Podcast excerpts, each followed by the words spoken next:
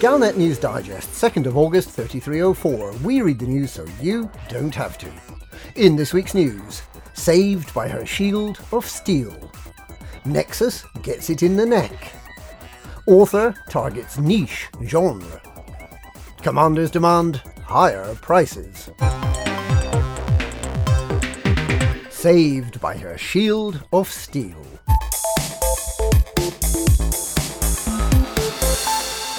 People's Princess and General do-gooder Aisling Duval, who's now only three weeks from her marriage to Federal Ambassador Jordan Rochester, has survived an attempt on her life.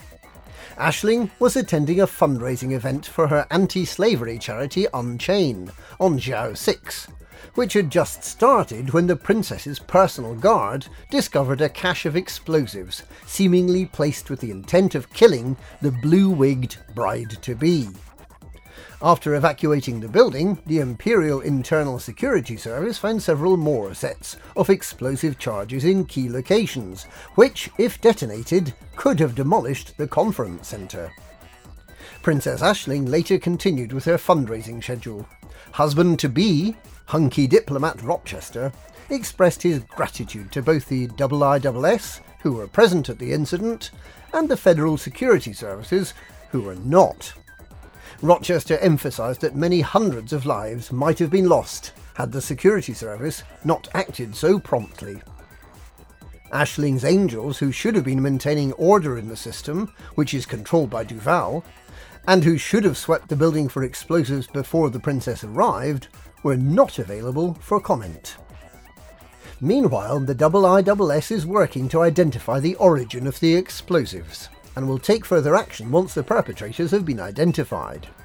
Unchained co-founder, Jarl Teredo, whose amorous advances were spurned by Princess Aisling, was not reported to be present at the event. Nexus gets it in the neck.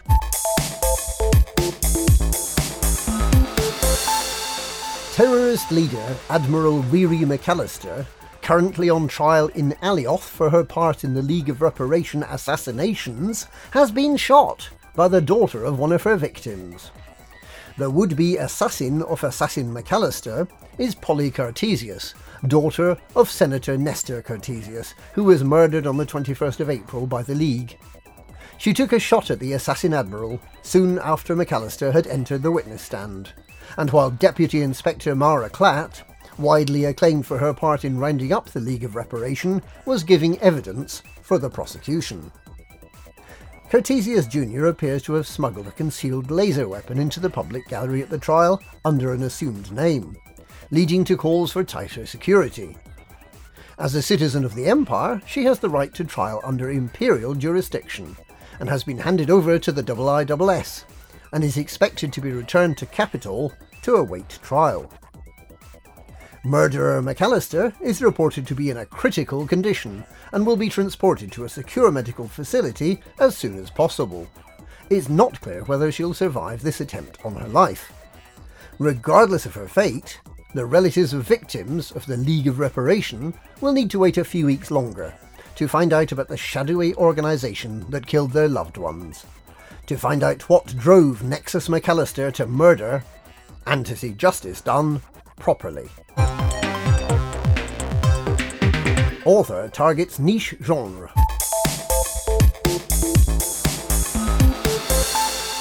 Author of romantic pulp novels Olav Redcourt has suddenly and without warning turned into a science fiction novelist. Redcourt, who was halfway through a tour to promote his steamy historical romances, and whose name is an anagram of Dulovo crater on Mars, has apparently jumped ship from the liner that was transporting him in the process breaking his contract to write and promote 25 novels in the Corsair King series. Bonespire Publishing has announced its intention to sue the runaway author if he doesn't return, while Redcourt's agent, Margot Hist, cast doubt on his ability to pay damages using the proceeds from the sales of any science fiction book. Hist described science fiction as a niche genre with a tiny audience, in an apparent attempt to dissuade Bonespire from suing. Commanders demand higher prices.